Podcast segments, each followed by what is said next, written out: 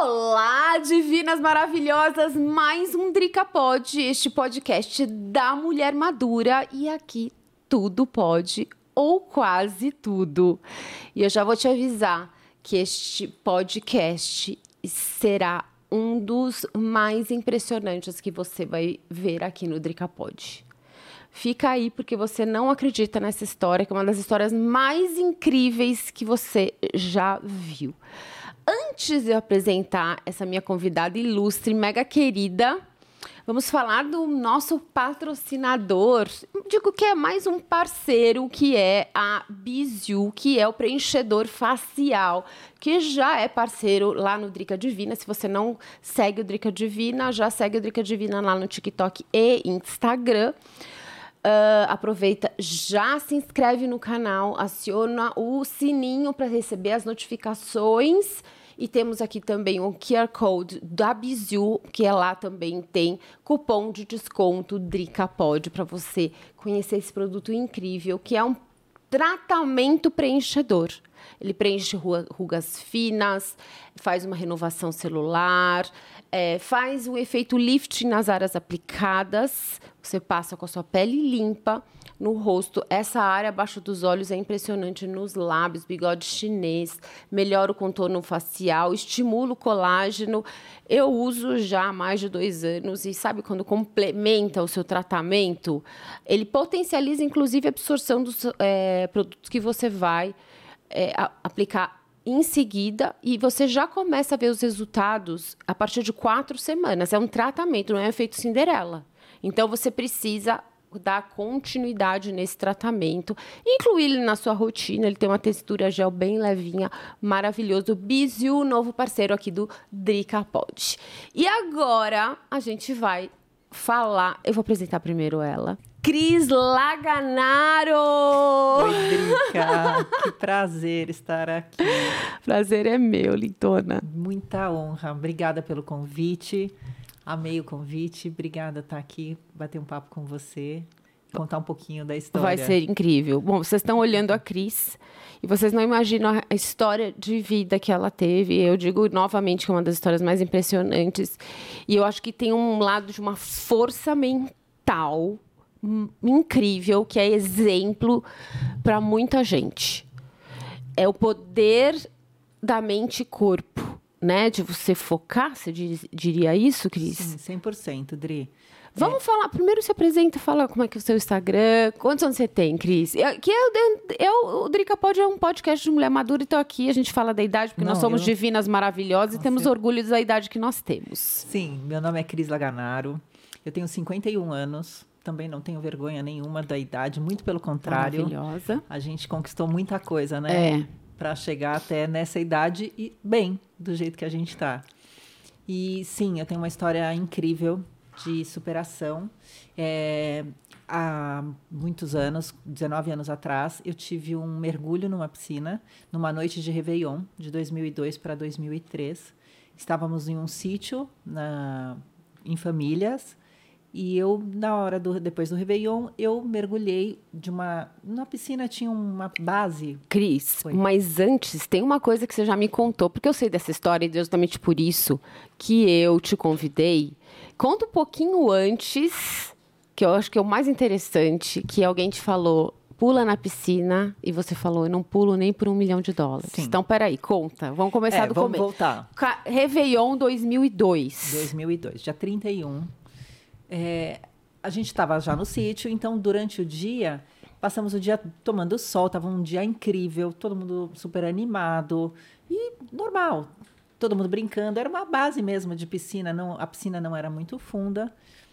E eu, todo mundo brincando, pulando do trampolim. Tinha um trampolim, é. É, era, não era um trampolim alto, era um trampolim baixo. E eu falei, durante o dia, todo mundo pulando, eu falei, nossa, eu não subo aí nem por um milhão de dólares. Falei. Enfim. É, e aí, à noite, depois da meia-noite, eu resolvi pular. Eram umas duas Mas horas da manhã. Por que você resolveu pular? Ah, a gente tava brincando, sabe assim? Noite de Réveillon, fogos, todo mundo se divertindo. Nada demais. E eu resolvi, eu tava em, eu tava em cima do trampolim, eu tava de salto, eu usava muito salto, e eu fiquei desfilando no trampolim. E eu ia e voltava, ia e voltava. Do nada, eu resolvi pular. Então eu mergulhei de cabeça. Você eu, deu você foi eu tum, dei dois impulsos e eu mergulhei com a mão na frente mesmo, só que a hora que a mão bateu na água, minha mão espalmou. E eu bati essa parte de cima da cabeça no fundo. Meu Deus. Na hora que eu bati a cabeça, eu já perdi todos os movimentos, do pescoço para baixo. Meu Deus. Então eu fiquei assim, como se eu tivesse emborcada de bruço, e eu vi as luzes da piscina acesas, e eu não tinha movimento para tirar o meu cabelo da boca, porque o cabelo vinha na boca, já não tinha movimento nenhum. Na mesma hora eu pensei, eu vou morrer afogada. Eu tenho que te fazer umas perguntas. Claro. Que eu acho que assim, que é, as pessoas têm muita curiosidade. Então, vou fazer uma pergunta de. é, são curiosidades. Nesse momento, você simplesmente você sentiu, você não conseguia movi- se movimentar, você não sentia mais nada do pescoço para baixo, tipo, e qual é a sensação? É tipo nada? Nada. É assim, é, é- são segundos. Então, na hora, não dá, n- a Você nem- primeira coisa que eu pensei foi isso. Porque eu achei que eu ia morrer afogada. Eu não, tinha, não sabia o que tinha acontecido. Nem sabia que tinha batido a cabeça no fundo, porque é muito rápido. Muito rápido. Porém, a hora que eu fiquei emborcada, eu vi a luz da piscina e eu travei a, a respiração, só que o meu cabelo vinha na boca e eu não tinha já esse movimento para tirar o cabelo. E eu já não mexia, eu estava assim, sem mexer absolutamente nada. No mesmo momento, meu marido não tinha feito o curso de primeiros socorros, mas é coisa que Deus põe a mão e diz assim: vai salvar sua mulher. Ele, na hora, ele pôs a mão na minha nuca e ele me virou. No que ele me virou. O que foi um grande diferencial, Sim. porque ele não virou simplesmente. Não levantou assim. Porque E nem você- virou simplesmente tchum. Sim. Ele segurou na tua cabeça. Como que foi? Ele segurou na nuca, eu estava assim de bruço. Ele segurou na minha nuca e me virou, fez uma alavanca. Na hora que ele virou, eu falei, eu não consigo me mexer. Meu ele falou, como assim? Eu falei, eu não mexo nada. Aí ele me deitou na borda da piscina, os amigos ajudaram. E aí começou a loucura. Chamaram o resgate e aí começou a loucura da minha vida. Porque realmente eu não mexia nada. Então eu fiquei deitada na borda da piscina. E aí eles encostavam em mim, eu não sentia nada. Você não Falava- sente nada, as pessoas Nada. tocam em você. não- na hora eu não estava sentindo nada. Sentia muito frio, porque estava molhada. E o resgate chegou até rápido, acho que 15, 20, 20 minutos chegou. E aí eles já chegam, já rasga a tua roupa, já põe aquela prancha, te deita, trava todo o corpo e transfere correndo para o hospital. Fui transferida para o hospital da cidade. E até então, assim, eu tava.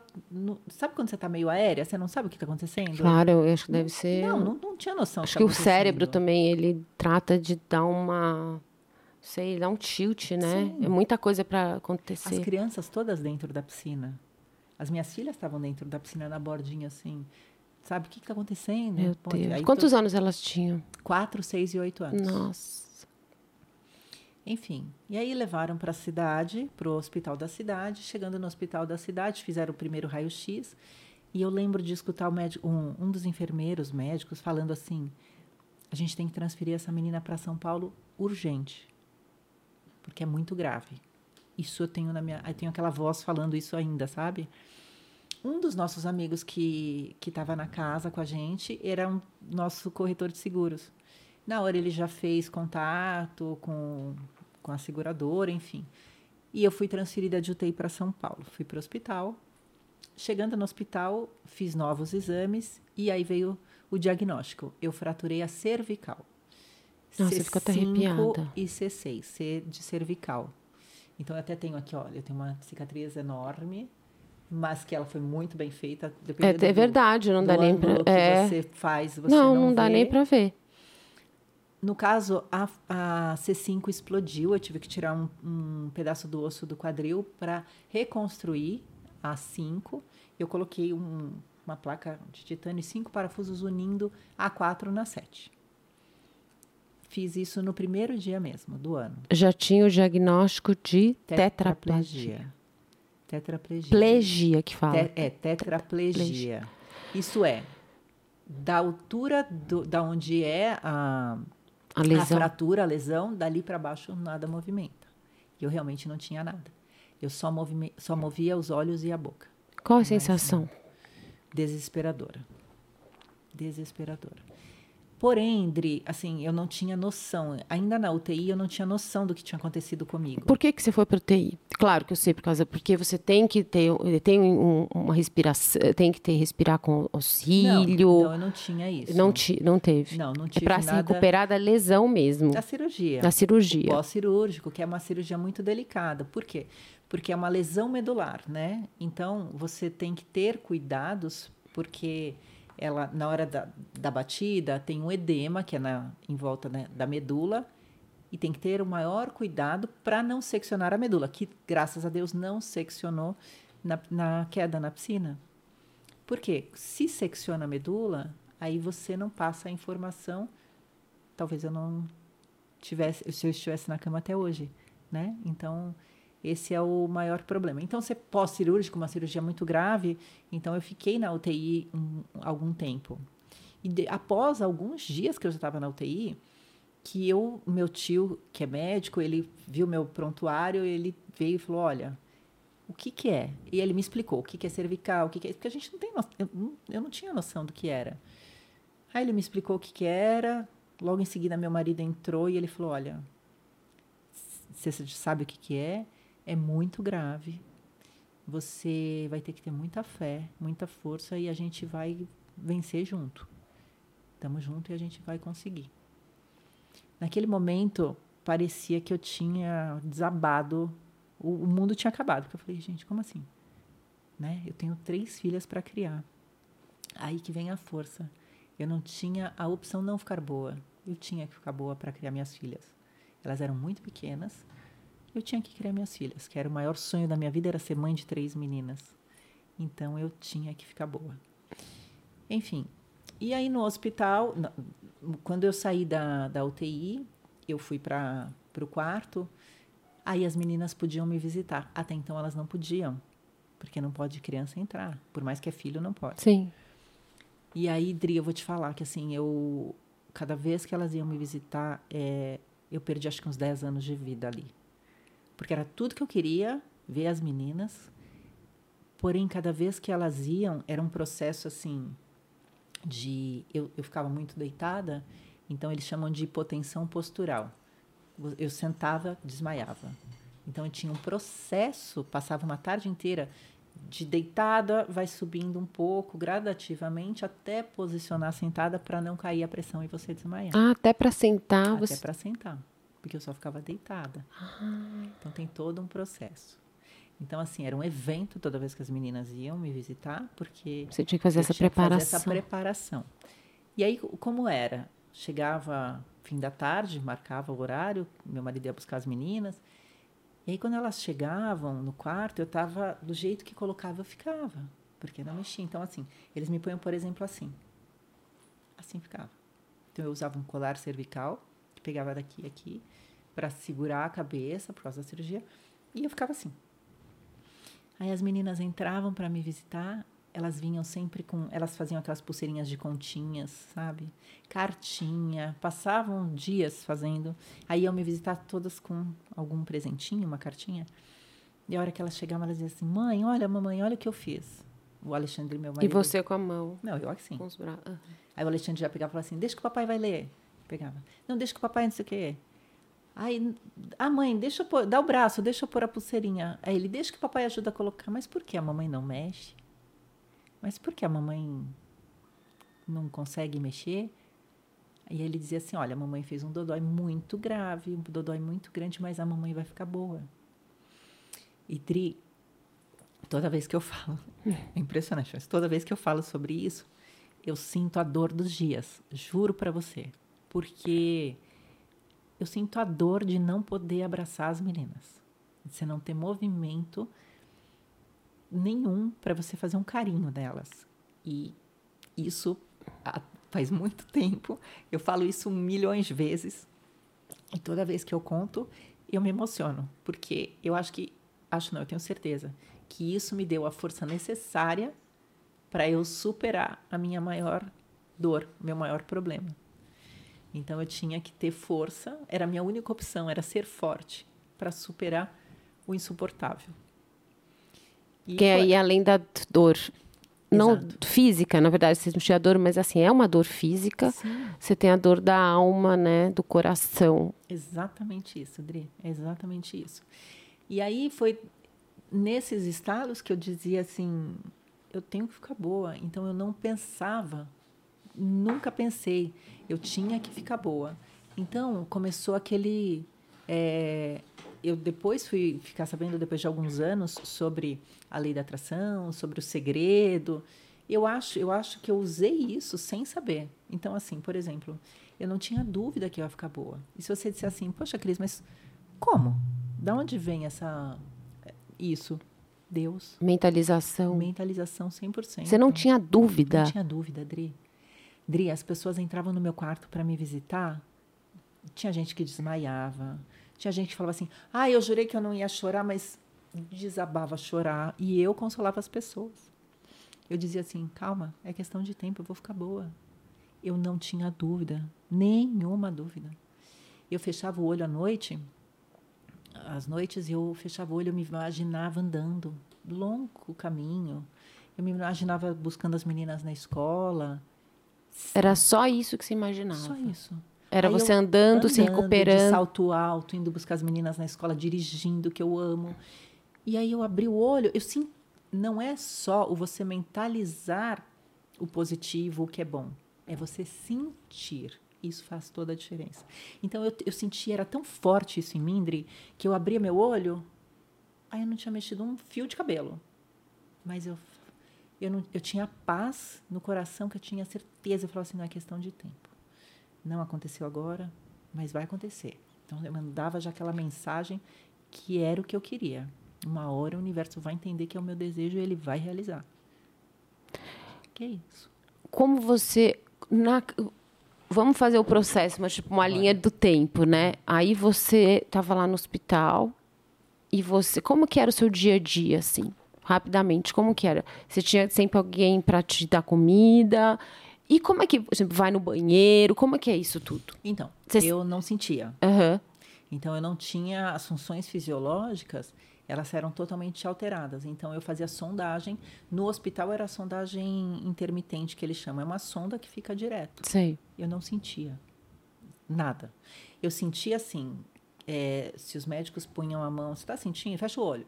Eu sentia que tinham colocado a mão no- na perna esquerda. É uma exemplo. sensação de formigamento? Uma sensação de formigamento. Então eu sentia onde estava encostando em mim. Sei. Só sentia. Entendeu? Mas mexer até então. Aí eu comecei, depois da cirurgia, eu comecei a ter alguns ganhos. Então, por exemplo, eu fazia isso com o ombro.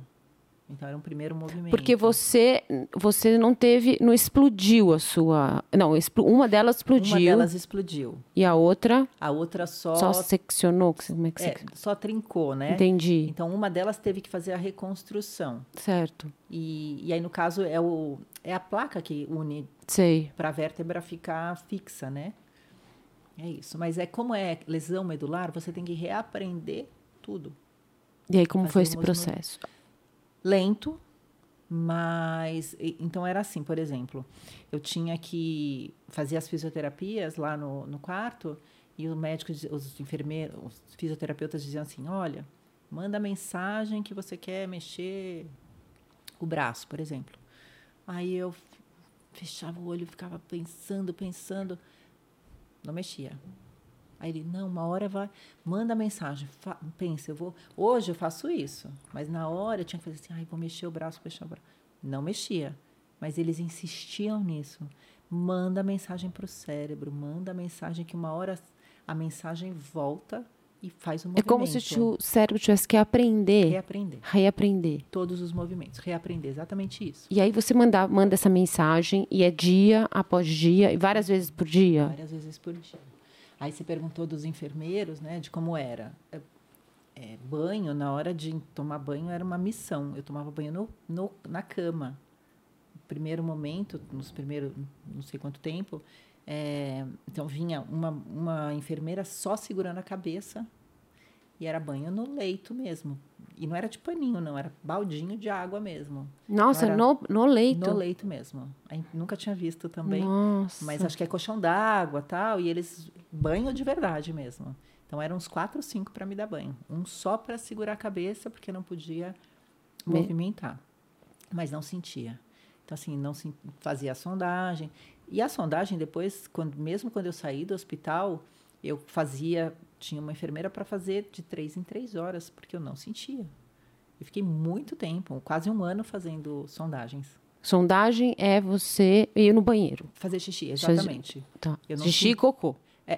O cocô já é diferente, né? Já não, mas a sondagem, você passa uma sonda pelo canal da uretra. Ah, sondagem, passa a sonda, tá. Passa a ah, sonda, tá. isso. Passa a sonda pelo canal da uretra Claro.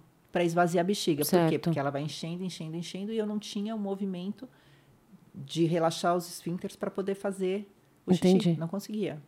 Então tinha que fazer esse processo todo. E aí você. E aí, como é que você começou? Nesse saiu do hospital. Você já se sentia melhor? Já senti, tinha alguns ganhos, alguns. Quanto tempo você ficou no hospital? Ah, eu acredito que uns dois meses, mais ou menos. Nossa, dois meses. Nossa. Aí eu fui para casa, né, uma, estrutura assim delicada porque não mexe, né? Então tinha que ter um suporte assim. Seu marido nessa, como ficou? Nossa, 100% parceiro assim, ele cuidava de mim, ele cuidava das meninas, ele cuidava do trabalho dele, ele cuidava de tudo assim, é, foi muito parceiro, muito, muito, muito assim, com muito cuidado, com muito amor, sabe?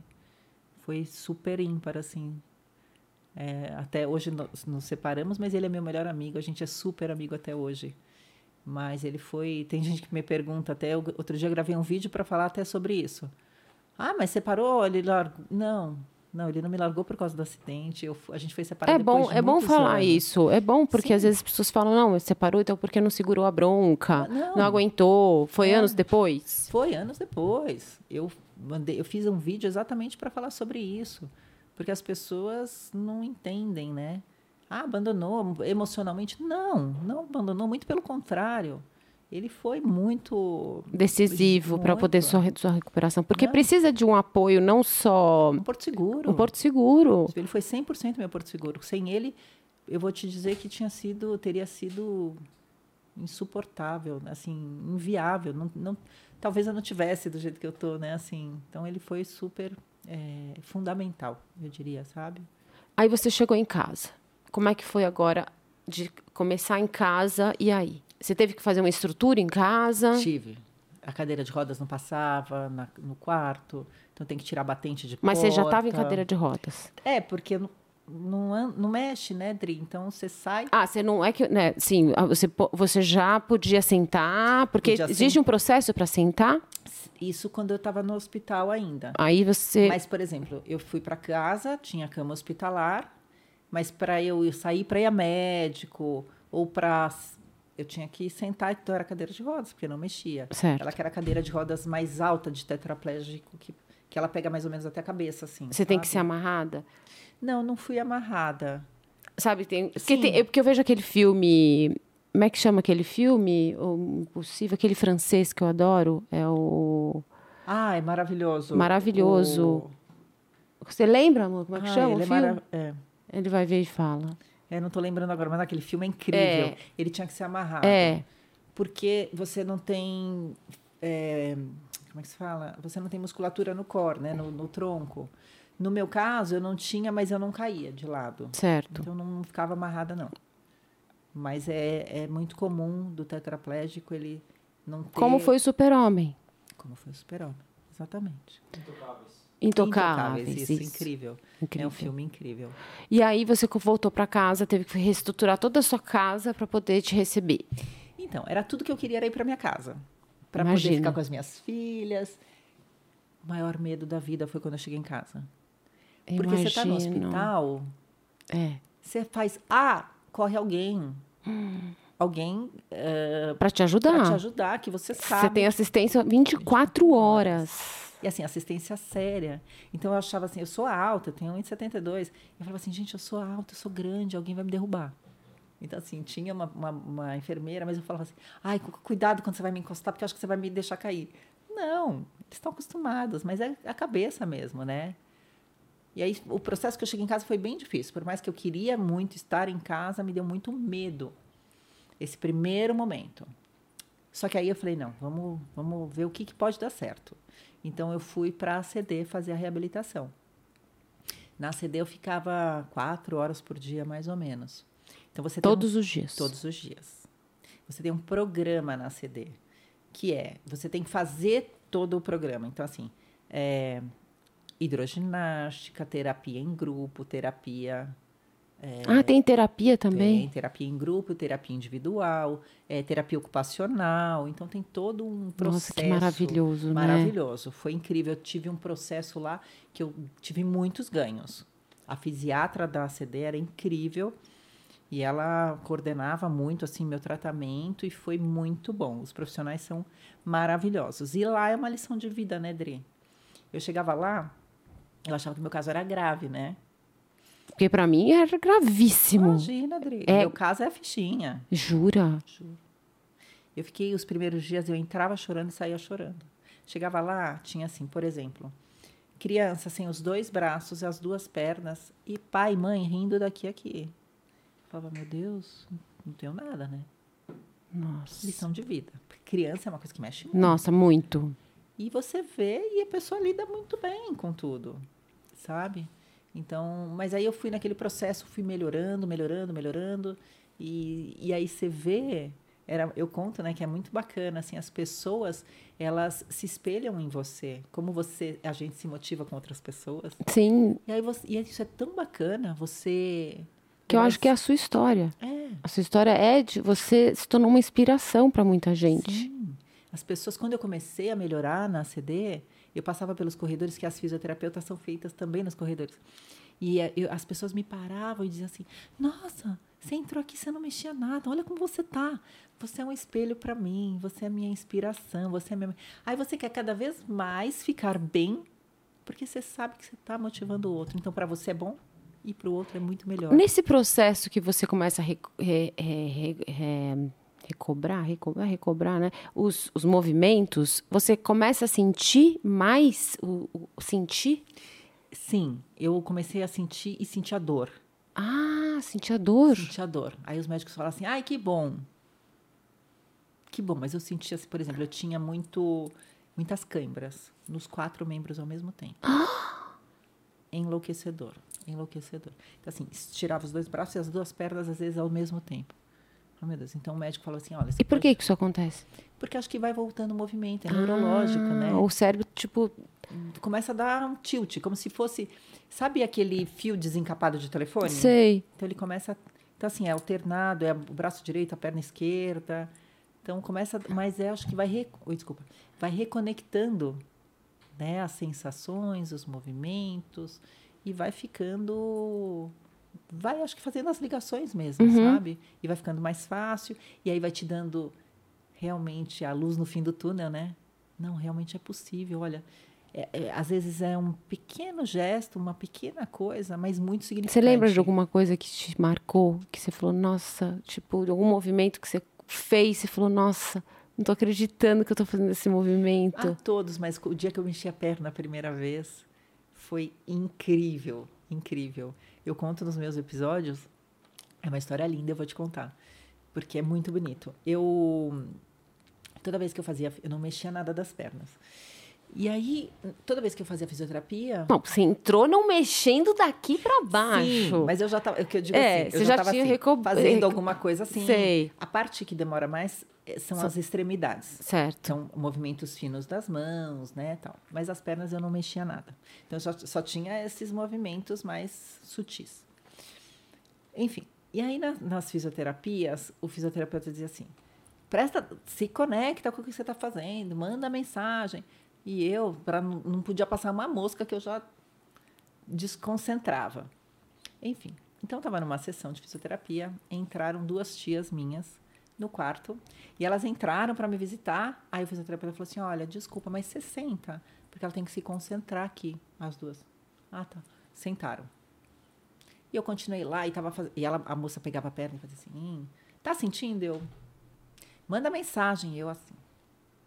E ela mexia assim, e ela mesma fazia o movimento. E nada. Do nada, uma das duas das minhas tias levantou, falou: Dá licença chegou perto de mim e ela, ela tinha um anel de Santo Antônio. Que o meu nono, meu nono, o pai do meu pai, ele era muito devoto de Santo Antônio. A Não. gente passou a vida inteira ouvindo falar em Santo Antônio.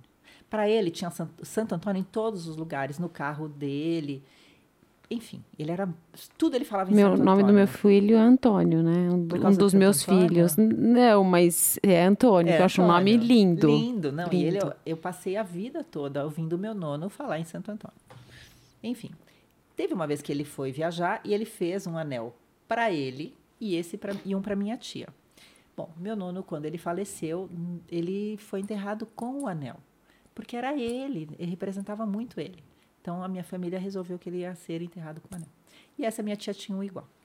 Bom, voltando. Minha tia levantou, falou para fisioterapeuta: só um minuto. Pegou a minha mão, pegou meu dedo, colocou o anel no meu dedo e falou assim: esse é o anel igual ao do nono. E você só me devolva esse anel o dia que você andar. Olhou para a fisioterapeuta e falou assim: obrigada. Pegou e sentou.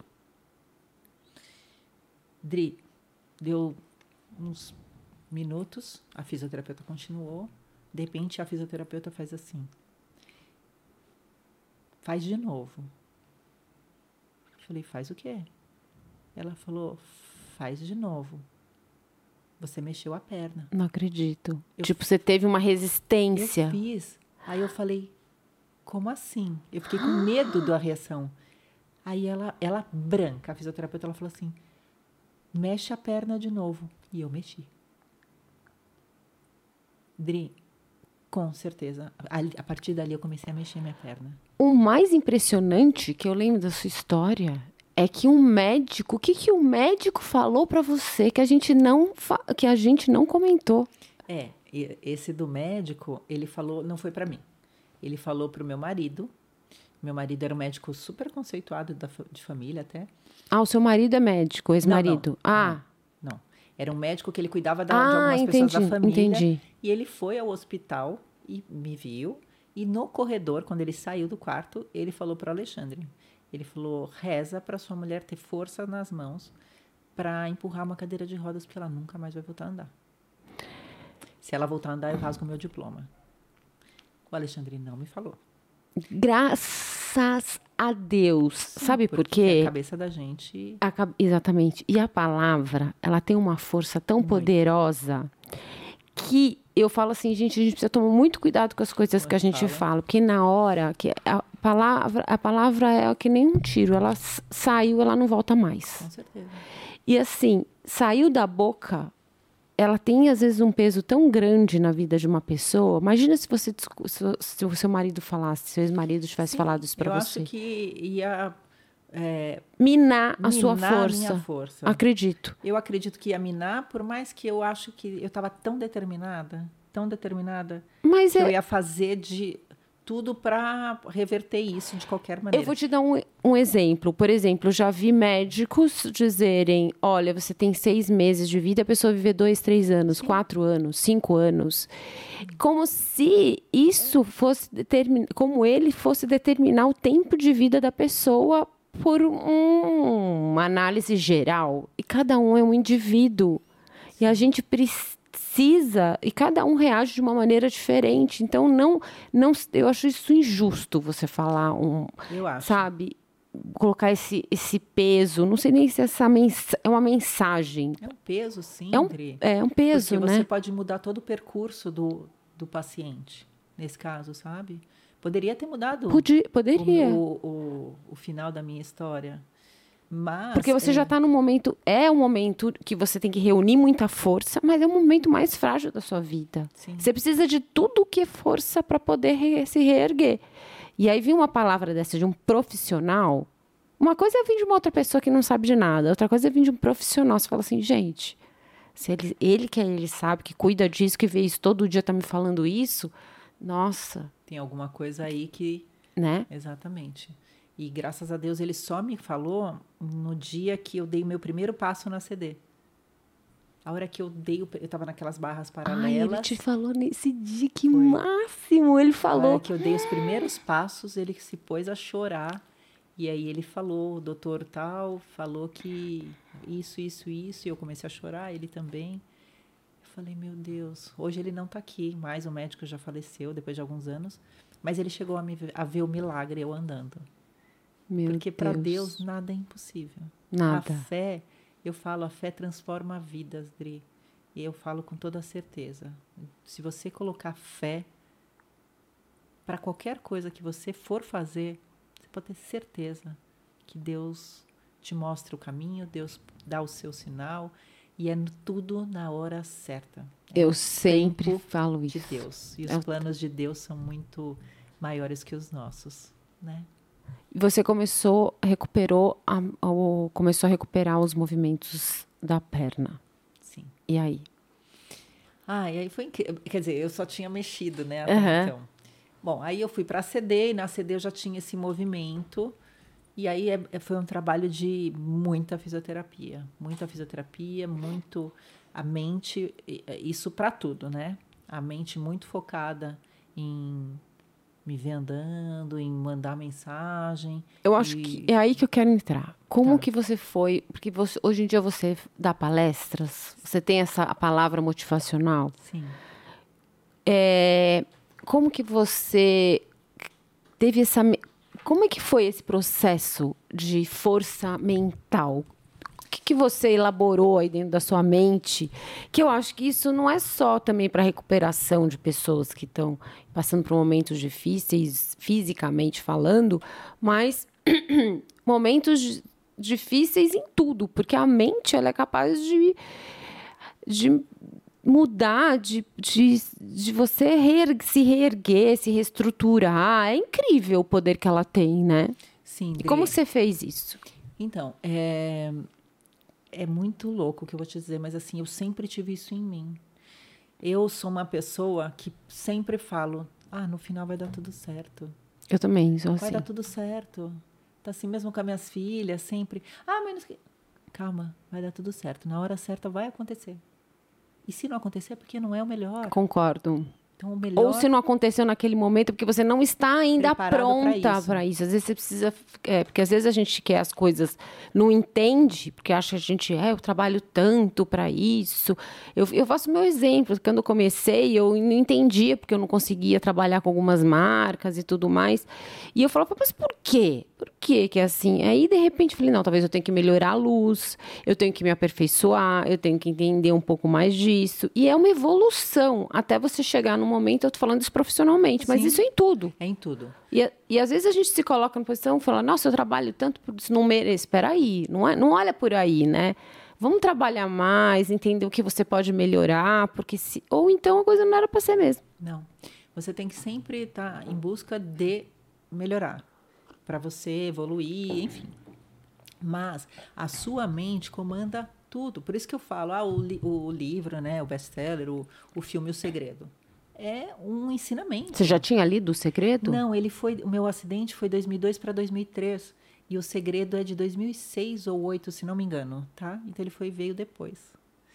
E, e eu depois quando eu fui assistir ao filme, que eu vi era exatamente o que eu empregava, a lei da atração. É o seu desejo, quanto você coloca de energia Concordo. naquilo, ele te, com certeza vai dar certo. Então eu, mas isso eu sempre voltando, eu sempre fui assim, Dri, desde pequena. Tudo que eu faço otimista muito. Às vezes, numa situação mais grave, não do acidente, mas vamos supor qualquer outra de trabalho, enfim. Às vezes eu fico pensando assim: poxa, será que eu estou sendo um pouco negligente com a situação e levando numa boa? Eu deveria ser estar tá mais preocupada? Não. Não, porque se você foca no problema, o problema se torna muito maior. Se você foca na solução, ele fica mais leve de você resolver. Não que não vá doer, não que você não vai passar por maus bocados. Não vai, porque existe um processo. Então você tem que viver o processo. Então eu sempre fui assim para tudo. É mais leve? É. Né? Se é, no, nesse caso do acidente, já estava tudo tão difícil é, eu lido muito bem. As pessoas falam assim: nossa, Cris, você lida tão bem, você fala tão bem do assunto.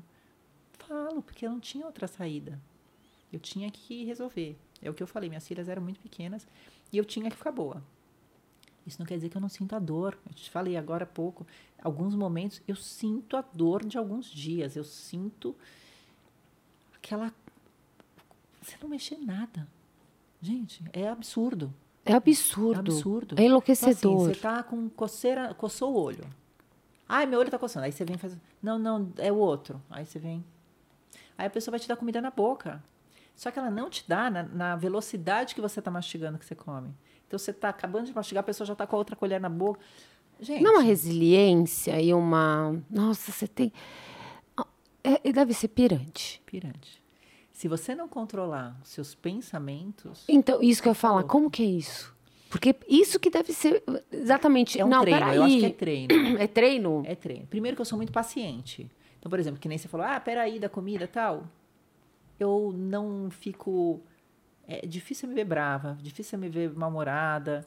Eu falo, eu, eu lido muito bem, assim, então, olha, vai mais devagar, ainda brinco com, situa com muitas situações, eu ainda brinco sabe? Teve um, caso, um episódio no hospital que eu tava eu tinha tomado uma medicação que me deu uma alergia muito forte. Então me coçava muito, muito. E eu passava a noite inteira, acho que eu estava na UTI ainda. Eu passava a noite inteira assim: "Moço, moço, moço, tá coçando, coçando". Aí vinha um, um enfermeiro e coçava. Coçava, coçava. Aí ele saía, começava a coçar mais ainda. Aí eu, moço, aí chegou um, um enfermeiro e disse assim: senhora, não pode gritar quatro horas da manhã. E ele foi pegando a, a campainha e começou a amarrar, na, sabe, na grade da Sei. cama. Senhora, não grita, grita, tá todo mundo bem. Quando a senhora precisar, a senhora Mas... me. Na hora que ele foi fazendo isso, eu fiz assim, e você quer que eu te chame como? Tipo, com a língua, né? É. Aí ele, ele só foi desfazendo nó assim e fez assim, não, senhora, eu vou ficar aqui do seu lado. Ele ficou tão sem graça, coitado, que na hora ele. É, ele não falou. esperava, claro. Coitado. Mas ele ficou tão sem graça que ele falou assim: ele ficou a noite inteira do meu lado. Tipo, eu vou ficar coçando ela o que ela pedir. Hum. Mas eu comecei a rir, brinquei. Eu vou fazer o quê? Eu vou brigar? É então, claro. Mesmo com as situações ruins, eu tento não ficar mais brava do que poderia, sabe? Então é um jeito meu. Eu acho que é uma característica minha, da minha personalidade de sempre, né?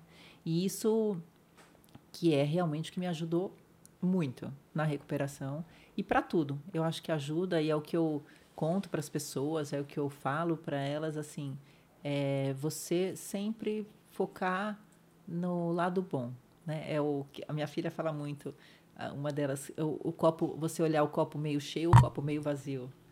É como você olha para a sua situação do que você está vivendo e potencializar o que realmente tem solução.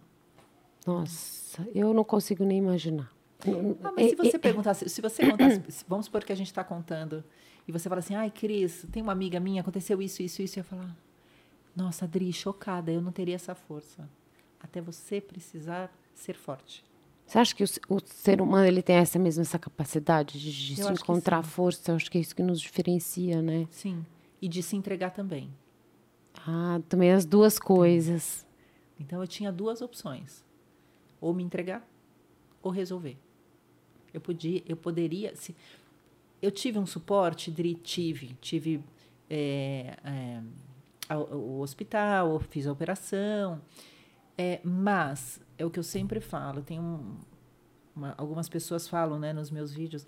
Ah, mas teve um suporte. Por isso, se tivesse no. Mas teve, teve muitas não pessoas. Interessa. É, não interessa. Se a minha mente não tivesse boa para resolver, eu estava na cama até hoje. Não importa onde eu estivesse. Não importa se eu estava no melhor hospital de São Paulo, se eu estivesse no SUS, não importa. Se eu não estivesse com a cabeça, é, com a mentalidade boa, eu estaria na cama. Eu não tenho dúvida nenhuma disso. É a sua mente que vai comandar os seus passos, o seu sentimento, que também tem muito a ver você sentir, né? Então eu tenho certeza que esse é o caminho. O quando você estava lá, como é que as suas filhas, como é que elas começaram a, elas tomaram ciência depois de um tempo que você Sim. não, quando, como é que foi isso? Então, o Alexandre ia para casa, ficava com elas e foi quando ele aprendeu, elas a, a Natália conta, minha caçula, que foi quando elas aprenderam de fato a rezar todas as noites. Mas elas, elas quando que elas tomaram ciência que realmente então, você, semana, não estava se mexendo? Então, primeira semana do hospital, a mamãe fez um dodói. Ponto. Depois que elas iam lá, e te, uma dessas vezes que elas levaram as cartinhas tal, o Alexandre pegou as meninas, foi para casa, foi para o quarto, pôs as três deitadas, sentadas na cama e disse: Olha, é o seguinte, é muito grave. A mamãe não mexe. Ele explicou. O dodói é muito grande, porque não tem como explicar, ah, é fratura cervical, é tetra... Não, não. É criança, Uhum. mas explicou. É muito grave. A mamãe não mexe, a mamãe assim, assim. Mas, se vocês tiverem fé, a mamãe vai ficar boa. Porque a mamãe tem. E nós temos que ter também. E ele ensinou as meninas a rezar. Então, nós vamos rezar juntos todos os dias, pedindo para a recuperação da mamãe. E foi aí que elas amadureceram antes do tempo. Mas super bem. E hoje, né, elas já estão adultas, né? Mas. É... In- Inclusive, eu vi um vídeo delas que eu chorei, sabia? Que eu vi o vídeo dela chegando de viagem. Ai, foi lindo. Foi lindo, Foi lindo. porque ela, ela foi morar nos Estados Unidos. Como é que foi? Não, ela mora. A Jaque, sem, a Jaque é do. As filhas dela são lindas, Ai, gente. são- não é porque são minhas, mas elas são lindas. Ela, a Jaque já tinha morado na Holanda há uns quatro anos atrás, um ano e pouco lá. Voltou e não se achava aqui. Então, ela, no meio da pandemia, ela falou: mãe, eu vou embora, vou embora. E foi. Quantos anos ela tem? A Jaque fez 27. Nossa, você já tem filha de 27. Elas têm 23, 25 e 27. Nossa, nossa, eu que tive filho novo, hein? Você teve com o quê? 18? 24, 26 É. e 28. Eu com 30 tinha os dois também. É, eu com, 20, com a idade da Jaque eu já tinha as três praticamente. Nossa. Enfim, e aí ela foi para Milão. Ela mora em Milão já faz um ano e quatro, cinco meses. Mas no final do ano, o Alexandre foi com as meninas visitar a Jaque. E eles foi, foi passar Natal e Réveillon com ela. E eu sofri meu acidente. É que a gente que já vai falar. vai contar, mas enfim. Aham. Eu não podia andar. Então eu não iria visitá-la. Não daria para eu visitá-la, até porque eu estou no novo processo de reabilitação. E aí eles iam voltar no dia 2 ou 3 de janeiro. E ele me ligou e falou assim: "Olha, eu vou para cá, para sua casa com as meninas para dar um beijo em vocês, tal, para levar uma lembrancinha". Ah, tá bom. Então tava meu, estavam os meus pais, a, eu, o Alexandre, a, a Vitória e a Natália. E aí a Jaque me ligou durante o dia e falou: "Mãe, quando o papai chegar com as meninas, eu quero fazer um FaceTime com vocês, porque eu quero ver, né, vocês juntos, quero ver vovô e a vovó". Ah, tá bom. E eu tô sentada, Eu vi a mundo na cena. sala. Mas não, Dri, não passou pela minha cabeça em nenhum momento. Nenhum momento. Quando. Aí a Natália falou assim: mãe, olha, ela tá em reunião, ela já vai chamar. Ela já tinha avisado, sobe. Ela tava na garagem esperando. Quando ela entrou, Dri, eu quase infartei. Foi um susto, mas foi um Mas- susto. Eu vi que você não pôde levar, não conseguiu levantar. Não, eu, primeiro que eu fiquei. Você ficou paralisada? Porque eu falei assim, que eu Paralisada. achei que tinha sido porque a, a Cris, ela teve um outro acidente. É, não, também. Eu, eu- É. Você vê que eu tô sentada É. e o andador tá do lado. É Porque eu verdade. tinha acabado de ficar em pé. Eu tinha começado a ficar em pé naqueles dias. Aham. Então, Mas você ficou paralisada. paralisada. Eu não tinha, eu não tive reação. Para você ter uma ideia, ela ficou quase um mês aqui. Os três, quatro primeiros dias, ela dormia na minha cama. Nossa. Eu ficava a noite inteira, eu fiquei três dias a noite inteira acordada, fazendo carinho nela, encostando nela para ver se era real. Eu não estava acreditando que ela estava aqui.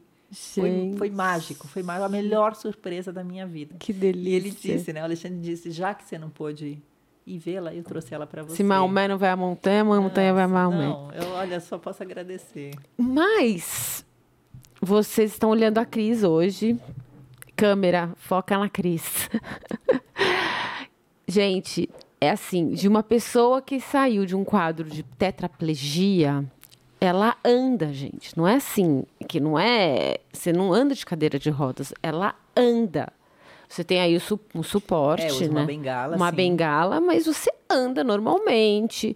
Ela chegou aqui, subiu sozinha de elevador. Cheguei aqui, falei: você precisa de uma ajuda? Ela não, sentou na cadeira sozinha, vida normal. Não, isso é mais maravilhoso, porque quando eu te conheci há muitos anos atrás, eu achei que você tinha tido algum um problema, assim, tipo, eu achei que você tinha tido, não sei, alguma coisa. Um acidente, Fraturado fraturado o joelho, alguma joelho, coisa, é. alguma coisa desse tipo.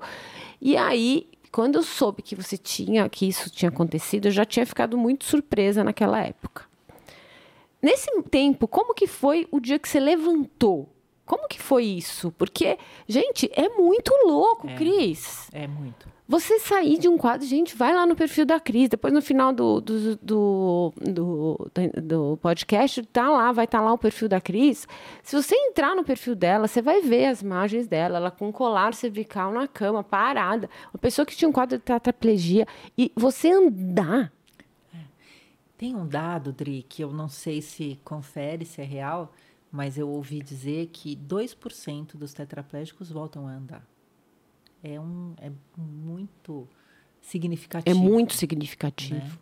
É, então eu digo que, nossa, eu só é abençoada demais. Não que as pessoas que não conseguem. Enfim, eu não entro nessas questões, até muita Porque gente. é muito individual. Muito. Cada caso é um caso. É, eu recebo mensagem todos os dias de gente do, de- do mundo todo.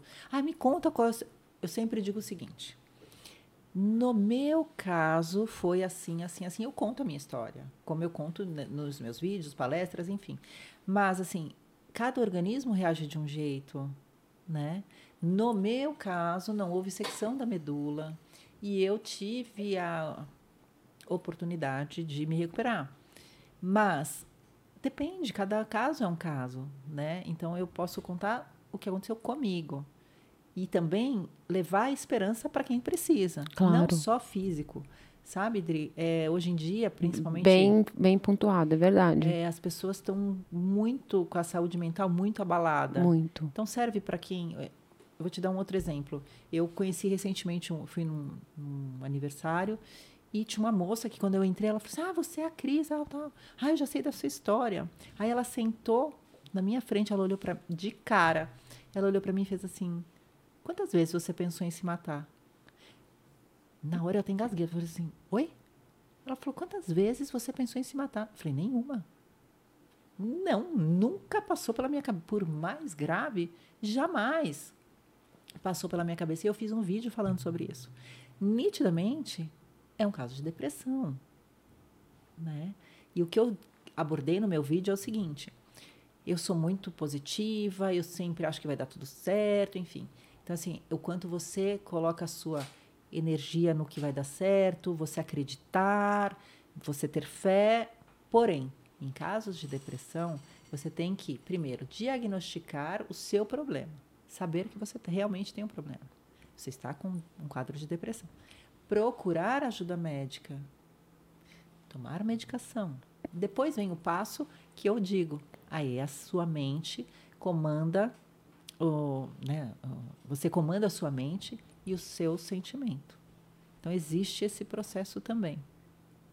Você teve medo? Muito, muito. Qual a sensação? Qual é o medo? Deve ser é um medo profundo.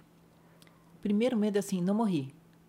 São, são, é, é tipo etapas de medo? Como É, funciona? Etapas de medo. Ah, o medo a gente tem, né? Medo do desconhecido. Sim. Então, assim, eu estava naquele momento, eu não sabia. No primeiro momento, Medo. Pavor. Pavor, não é nem mais, é é muito mais que medo. Pavor, como é que vai ser minha vida daqui para frente? Como é que eu vou viver assim? Não, eu preciso mudar isso. É pavor. É, existe esse pavor. É, é- é desesperador. Eu não consigo nem imaginar o que, É que é um sen- desesperador. Essa é a palavra. E você Mas é bom que viver isso te dá isso, força. deve você viver durante algum tempo com isso. Sim. E aí ele vai acalmando com o tempo. Ele vai acalmando e vem novos medos, né? E vem isso para tudo, né, Dri? Você pode ter medo de não ser bem sucedido numa profissão, você pode ter... são vários tipos de medos e eu acho que medo é- também é uma coisa que você não consegue medir. O meu medo não é maior que o seu, ah, porque o meu teve um- uma, uma tetraplegia e o seu é o... não. Para cada um você É único, é né? único. Que nem a dor. um a dor é única. como o amor, como tudo. Para É. cada um tem um peso, É verdade. entende? Então você não consegue medir o quanto é, dói mais em mim que em você ou não. Não, cada um é de um jeito mesmo. Cada, cada sentimento tem um, um peso e naquele momento. Dependendo Então, do momento que você É tá. isso que eu queria saber, porque assim, você começa com um desespero, um pavor.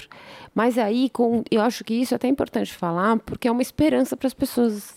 Porque você fica na, está naquele momento de desespero. E aí você tem uma. Vão, eles vão, vai mudando, mas à medida que você vai se recuperando e você vai. Esse medo vai amenizando. Como é que é?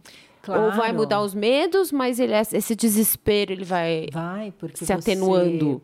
Sim, exatamente isso. Ele vai melhorando porque você vê que o que você está fazendo está dando certo. Entendi. É, é como a academia. Vai, começa a treinar. Nossa, os primeiros dias para você treinar, tudo dói, você não tem motivação para ir. Aí você vai sem motivação mesmo. Aí você chega lá, depois você vê um pequeno resultadinho, ou no- na sua parte é, respiratória que melhorou, ou no seu movimento, ou o músculo que começou a responder. Você fala, opa. Ou quem quer ganhar massa ou emagrecer, enfim, X. Então você começa a ver um resultado, te motiva. E aí então é um ciclo que você vai. Então acho que é para tudo, né? É mais ou menos isso. E quando é que você, quando que você levantou pela primeira vez? Primeira vez que eu levantei foi na CD. Eu acho que depois de uns quatro, cinco meses, eles colocam, é, eles colocam, te colocam de pé. Era engraçado porque ele é, chama, se não me engano, acho que é stand. Stand é uma madeira, como se fosse um é, um cadeirão, sabe assim, Sei. alto. E aí eles te amarram, sim. Amarra joelho, amarra quadril, amarra tudo. Então você fica em pé que é a tal da hipotensão postural, para você ficar, é, ir a- acostumando a ficar em pé. Mas você não tem um músculo para sustentar o corpo, porque 72 horas que você está deitado, você já perdeu todos os seus músculos. Então, é um, é um processo. Vai ficando um pouquinho cada vez, aí fica e cansa, porque o seu diafragma não aguenta. Isso que eu falar. Isso até hoje, Dri, meu diafragma já é bem fraco. Então, assim, eu vou. Eu, não, eu morro de medo de engasgar. Porque eu engasgo, eu, vou, eu fico com aquela tossezinha. As meninas falam, mãe, tosse que, tosse que nem gente. Ah, você não consegue tossir. Não, porque é, não. Meu, minha tosse, o máximo é. É isso, sabe? Tipo, Ah, parece que eu sou até fresca. Não, não é fresca, é que o meu diafragma é bem fraquinho ainda. Teria que. e tem uma questão também da circulação também, né? Por isso que ele é importante também, o, que eu já vejo, é importante ficar em pé. Porque tem a questão da gravidade, para o retorno venoso, que isso Exatamente. tudo melhora, né? Na- até na recuperação. Exatamente, re- melhora muito. É, treinar, no caso, a panturrilha, que é exatamente esse, esse processo para você de circulação. É, porque isso que é panturrilha. Bombear o sangue para o coração. Como o intestino é o segundo cérebro, você sabia que o intestino é o segundo Sim, eu ouvi cérebro? falar recentemente isso, inclu- inclusive. O intestino, eu sempre falo isso. É, intestino é o nosso segundo cérebro e a panturrilha é o nosso segundo coração. Sim. Por isso que é tão importante a gente fazer atividade física. Tem até um exercício que você diz que tem que fazer toda manhã, né? Eu trouxe uma médica vascular aqui, a doutora Alana, mega querida, que eu falei, foi uma conversa mega bacana. Legal. E você tem que fazer todo dia da manhã. O ideal é você fazer, que sabe que se pega, fica Sim. em pé na panturrilha, faz um, dois, três, 30 vezes. Isso já é bem, não é que é suficiente, mas é para você pelo menos manter uma é, esse retorno venoso saudável, sabe? Vou colocar na minha, É na legal, é diária. que é sabe? Por isso que é importante, importante a gente trabalhar a panturrilha. Mas aí você começou a ficar em pé nessa Ereta. ereta. E aí, quando foi que você soltou essas. essas- Ai, Quando você sentiu segura? Porque assim, como é ah, que é? não, demorou muito para me sentir segura, porque e assim, depois de um tempo, eu vem um processo, né, o andador, aí depois você tem muleta. No caso, eu ben- eu uso a bengala até hoje porque eu não tenho equilíbrio. Então, Por mais que você fortaleça, então, Dri, em alguns momentos, eu quando eu treino muito, eu me sinto muito mais forte, quando eu tô mais forte mesmo, e, e aí eu caminho muito melhor, então eu ab- não abandono, por, por exemplo, na rua eu nunca fico sem, mas em casa eu já não uso, então eu fico, é só o apoio, às vezes é só uma questão de eixo, Se Sei. encostar em algum lugar e ele já te dá o eixo certo. Na rua eu não, não sente segura. É porque também tem a. não, é muito, é difícil a, a, a condição das ruas são bem difíceis. Então, assim, tem tape... todo lugar que você vai, prédio que você entra, tem degrau, tem tapetinho, tem capacho na farmácia que você entra. o- a- tem Esses ru- capachos, Gente. nossa, eu tropico toda hora. Eu sou uma mega tra- tropicadeira. Eu Ah. toda... Meu marido já fica, você já vai? Eu tropico no meu próprio chinelo. Sim. Outro dia eu tava andando, eu tac, sabe dá aquela aquela aquela aquela quicada aquela assim quicadinha e vai Sim. eu toda hora eu tô com- E aí, para quem não tem equilíbrio, Nossa. entendeu? Rua, as ruas estão. as- Impossível. Não, tudo buraco, tem as- aquelas pedras que elas são irregulares. Então, para cair. Eu fui andar, eu e meu marido, no final de semana. Juro por Deus. Cris, era ali no, perto, perto da Faria Lima. A rua, a calçada, elas tinha isso aqui de largura. Sem brincadeira, com um poste no meio. Aí, aí você faz o quê? Não, ou eu ou o poste, né? Sim. Então você vai para vai pro meio da rua. Falou, gente, como que pode Como é uma que pode? calçada desse tamanho? Juro, não estou de brincadeira, era desse tamanho. Aí você pega uma pessoa que tem uma limitação ma- maior, Não pode. não pode. Então você está sempre atenta. Então por isso que eu uso sempre. é, e eu- porque eu não tenho muito equilíbrio. Mas assim, é um processo que, por exemplo, eu hoje eu vou voltar nos treinos mais fortes, porque eu preciso agora ter uma a minha nova É. etapa. Aí o que aconteceu? Bom, aí você se, se recuperou. Passaram-se aí 20 anos. 19 anos. 19 já. Sim. anos já, né? É, E aí vem uma nova História de superação. história de superação para contar. Ano passado, outubro de 2021. Dri, é, eu vou até contar uma coisinha assim. Tem algumas pessoas que dizem assim, poxa, você devia estar fazendo algumas coisas não erradas, mas assim, não como deveria, então é um alerta. Não.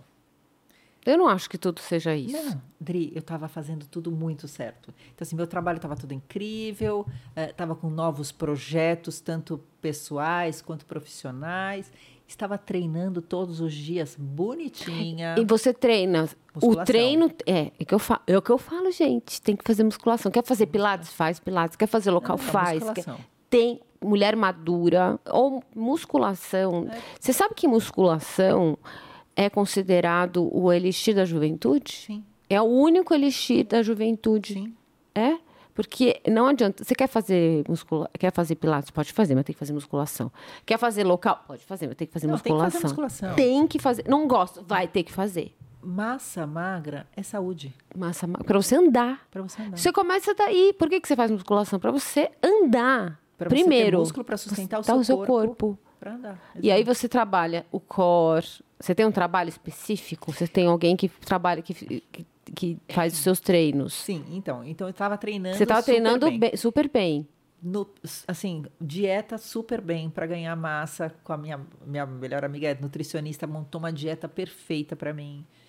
Você Enfim, segue a dieta perfeita? Sim, Toma whey, protein, que tem que tomo, tomar, porque a gente tudo come, balanceado, eu como muito pouco, porque você come muito pouco por quê? porque eu não tenho fome. Então é difícil. Mas você E é sempre foi assim? difí- sempre foi. Ah, tá. É muito mais difícil para Uma quem coisa sua, não tem nada a ver com Não, o minha. acidente. Ah, tá. É muito mais difícil para quem quer engordar do que para quem quer emagrecer. Ai, juro. Muito É, eu olho e engordo. Não, imagina. Mas- eu fico sem jantar, eu já emagreci. Mas você é dá. um. Isso é que nem minha irmã. Ai, estou estressada, não como. 100%. triste, não como. Isso aqui é Mas tudo isso motivo é pra- meu. É, Por é, exemplo, eu não abro geladeira, eu não abro armário para caçar coisa. Nossa, é que meu, bem. sempre. Preguiça de ir na cozinha. Você sabe o que eu faço? Ah. Eu, por exemplo, eu vou no supermercado, eu fico puta comigo mesma. Eu não compro chocolate. Bom, bolacha, eu- essas bolachas eu não compro never, assim. Eu fico dois, três, quatro anos sem comer uma bolacha recheada. Mas é aí, sabe essas besteiradas? Eu não compro. E às vezes eu sou daquelas que abre geladeira. Tô com fome, quero ver o que vai comer. É. E aí o que que eu faço? Como eu não compro, eu fico puta, porque eu abro e não falo tem. assim: por que que eu não comprei aquele chocolate? E é toda vez eu não compro. Eu olho no supermercado e não compro, não se tem em comprar, casa. come. Se comprar, como. Abre a geladeira para pensar e aí não tem, você fica brava. Aí só vejo se fruta, eu fico com falo que fruta, eu quero fruta. Eu Quero uma coisa igual- brigadeiro. queria- Não, com- compro, não compro lata de leite condensado para não ter. Porque se tem, eu como. tem. Adri, Adri, é assim, se tem na geladeira um brigadeiro, eu esqueço. Eu esqueço, eu não abro geladeira. Jura? Juro. E aí? Às vezes eu tô tomando café da manhã, Uhum. eu olho no armário, eu abro o armário assim, tipo, ou- porque tá do meu lado. Aham. Eu falo assim, nossa, tem um doce de leite, por exemplo, que eu amo. Mas passa a mesa ali, eu não vou abrir. É meu isso. Sei. Enfim, eu tava fazendo a dieta, então assim, eu tava super focada. Tava com o corpo já ficando melhor, lógico que é saúde, mas vai ficar, a gente que é madura vai ficando com o corpo mais bacana. É. É incrível. É incrível, é né? incrível, é verdade. E eu ainda tava brincando. Falei assim, E você é gente, magrinha, você tem um corpo magrinha. bonito, depois vocês vão lá ver um corpo bonito. Falei, você é linda. eu vou mais pra frente, eu vou, tô, tô tão focada que eu vou postar foto de biquíni branco no Instagram. Brincadeira, mas enfim. Eu sei. Mas tava focada nisso. Não, que pode tudo, Cris. Pode. Drica pode, que pode. Drica Somos pode mulheres tudo. maduras. É, É prerrogativa da gente ser uma mulher madura que a gente Esse pode vai ser um fazer o que projeto. Pro, eu, eu tive que prorrogar pro fim do ano agora, sabe? Mas ele vem, mas Aham. ele vem. Bom, enfim. E aí eu tava super focada. E aí eu fui pra casa de uma amiga. No dia seguinte a gente acordou pra pra trabalhar. E tomei banho, me arrumei, sequei cabelo, ela também. E ela pôs o café, ela foi secar o cabelo, ela falou assim: ah, desliga o, o café, a gente ia tomar um café para trabalhar. Na cozinha De- tinha. dela, da casa dela, dela. da casa dela, tinha uma passadeira de borracha. Eu sei qual que é. Sabe aquelas Sei. Que grudam Essa, no chão? sei. Essa é a mesma do meu chinelo que eu tropico. É, então, é isso, de borracha. Só que eu, eu acho que ela devia estar com Uma dobrinha. alguma dobrinha. E eu tava de sapato, meu sapato quicou. Eu sei. Dri. Eu fui pro chão de cara, porque eu tava com a mão cheia. Eu não lembro o que, que eu tinha numa mão. Eu sei que eu tava com todos os meus brincos na uma- em uma mão e a outra. Eu não tive o reflexo de pôr a mão na frente. E eu fiz assim, ó. Caí de cara no chão. Assim, ó. Eu fiquei alguns dias com essa imagem da cabeça fazendo isso. Na hora que eu caí, ela fez um maior barulho, ela já correu. Calma, calma, calma. Eu falei, calma. Virei, sentei. Falei, tá tudo bem. Calma. Ela já pegou uma cadeira, pôs do meu lado, me ajudou a levantar, sentei. A hora que eu sentei na, na cadeira, eu já senti muita dor. Falei, tem algum problema sério aí. Aí ela, vamos tentar levantar. Tentei levantar, não consegui apoiar o pé no chão. Doía, doía, doía, doía. Muito, muito. Eu já tropiquei várias outras vezes. Já ralei cotovelo, já ralei joelho, mas nunca tinha sido assim. Então eu já sabia que tinha alguma coisa errada. Na hora ela já tirou uma barra de gelo do de gel do de gelo do, do freezer, falou: "Amiga, coloca no rosto porque meu nariz veio parar aqui". tipo, e eu nem percebi porque não sangrou. Então eu comecei a colocar Você não tinha se rosto. visto. Não. Seu nariz aqui. Tava aqui assim, o osso veio pra cá. Aí o que, que nós vamos. ne- Ficamos acho que uns 40 minutos ali, tenta levantar, não consegue, tal. Eu liguei pro meu fisioterapeuta. Falei, aconteceu isso, isso, isso. Ele falou, vai pro hospital. Vai pro hospital. Você faz ao- fisioterapia até agora? Até hoje? Então, eu faço também com o meu fisioterapeuta, mas musculação com ele. ah, entendi. Não, não fisioterapia. Não. É um trabalho específico pra. Não, ah, eu não. faço os aparelhos que todo Ah, mundo faz. Tem algumas coisas que eu não consigo, mas faço desde é, né, extensora, flexora, leg press, todos os exercícios normais que todo mundo faz. Enfim, daí eu falei pra ela, aí comecei a chorar de dor. Falei, vamos pro hospital. Não lembrei de ambulância, SAMU, não sei o que, pedi um Uber. Você foi de Uber. Fui de Uber. Ela desceu, pegou a cadeira de rodas do prédio, subiu, me colocou na cadeira, a gente desceu e fomos. O Uber entrou na garagem, a gente foi pro hospital. Fui chorando, sei lá, acho que era umas 10 horas, 10 e meia Tá da sentindo manhã, dor aonde? No quadril. Sabia aqui, doía muito, muito, muito. Bom, resumindo, das 10 e meia, 11 horas que eu cheguei no hospital, às 7 da noite que veio, não avisei ninguém. Ninguém. Passei o dia chorando no hospital e não avisei ninguém. A hora que o médico chegou e falou assim, depois dos é, raio-x, tomografia, tudo que eu fiz, ele falou, olha, você fraturou o nariz, o maxilar e o colo O do fêmur. maxilar. Você não estava sentindo dor? Não, não. Acho que a dor era tão grande no quadril que eu não senti dor na boca nenhuma. E aí eu falei, como assim, né? É, aí ele falou, são três cirurgias. Aí eu desabei. Falei, meu Deus do céu.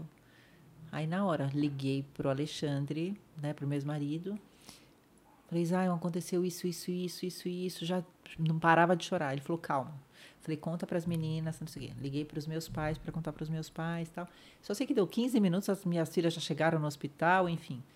E aí eu fui trans, tinha que ser transferida porque o hospital que eu estava não, não podia operar. Eles não fazem operação. Aí eu fui transferida para um outro hospital para fazer a cirurgia primeiro do fêmur. E eu fiz a cirurgia no, depois de 30 horas, em jejum. Eles foram me operar no outro dia, depois de 30 horas. Eu coloquei três parafusos deste tamanho no quadril. O médico falou. Aí ele chegou no quarto, no dia seguinte da operação, e falou: Olha, aconteceu isso, isso, você operou. Falei, doutor, quanto tempo para eu colocar o pé no chão? Ele falou: no mínimo três semanas, uns 60 dias. Para colocar o pé, no chão. Ele falou: é seríssimo. É seríssimo. Você fraturou, falei, a cabeça do fêmur? É. Meu Deus. Aí eu falei, doutor, mas eu trabalho quatro meses afastada. Falei, meu Deus. Bom, enfim. Aí. E o, não, peraí, e o nariz? Então, e aí, no dia seguinte, de manhã, entra um. Ai, como é que chama? Buco maxilar, sei lá, um sei. cirurgião. Aí ele chegou, entrou, olhou para mim, ele falou assim: Bom, então, já operou o fêmur, agora vamos conversar do rosto? Falei, tá. De novo. Ele Nossa. falou, vamos operar, você tem que operar. Eu falei, doutor, não. Ele falou, você trabalha com o quê? Minha filha estava do lado e falou assim, ah, e os vídeos. Ele falou, esquece fazer vídeo com o nariz aqui, tá? Não vai rolar. Falei, meu Deus. Eu falei, como é que faz? Ele falou, não, já está no hospital, já opera. Porque você vai voltar para operar depois. Eu falei, então pode ir. Ele falou, jejum, vamos operar. Aí eu operei. Nariz e o maxilar. O maxilar eu não senti. Tipo. O que, que aconteceu? Ele rachou? Uma rachadura? Trincou. Eles falam trincou? que trincou. Você assim, não... não, não senti. Eu senti que depois eu tinha uma comida pastosa. Eu falava, pra quê? Ah, porque você quebrou o maxilar. Não, Nossa. no maxilar eu não senti dor. A dor era tão grande no quadril. No nariz eu só sentia depois o incômodo, porque fica com tampão, aquelas coisas, uhum. né, Adri? Enfim, e aí beleza. Aí vai para casa. Chega em casa, aí começou de novo uma outra Você coisa. Você ficou engessada? Não. Não, não engessa? Não. Só aquelas é, meias para compressão por causa de trombose, tomando injeção de todo dia de trombose e, e deitada. E sai do hospital de ambulância, aí vem um negócio que eu vou te falar. Começou a me remeter o primeiro acidente. A ambulância, por mais que a sirene Foi um não gatilho? ligada, não Gatilho emocional, não, assim. É, é talvez tenha sido, assim, me, me, me, deu aquela, aquele aperto, sabe, assim. Chego no, em casa, a ambulância não entra no, na garagem do prédio. Então, os enfermeiros me colocaram na cama, na maca, e entra de maca por fora. Bom, aí veio aquilo tudo na minha cabeça. Nossa. Aí cheguei e deitaram na minha cama. A hora que eu deitaram na minha cama, você não pode mexer. Você não pode pisar no chão. Dri, eu vou te falar. Difícil. Eu não esperava passar novamente por uma situação grave. Ah, mas da outra vez foi mais grave? Óbvio que foi mais grave. Porém, o que para mim pega muito, você estar dependente de alguém. E eu fiquei 100% dependente. Então, assim, fralda, de novo. Porque você usava fralda da outra vez. É, da de novo. vez eu usei, né? E agora eu não podia ir no banheiro, então eu tinha que usar fralda. Ai, meu Deus. Só que aí, diferente que você estava já com os movimentos, sentindo movimentos, tudo. Eu não podia levantar. Eu não podia levantar. Para pôr a, até a fralda, eu não podia levantar o quadril. Nossa. Para pôr. E aí, bom, enfim. Aí as meninas revezando, a minha amiga revezando, ajudando, enfim. E aí foi um processo bem difícil. Primeira semana, eu, se eu não controlasse minha mente, eu ia ficar louca. Porque eu estava ali, eu não podia levantar para pegar um copo d'água. Tava dependente 100%.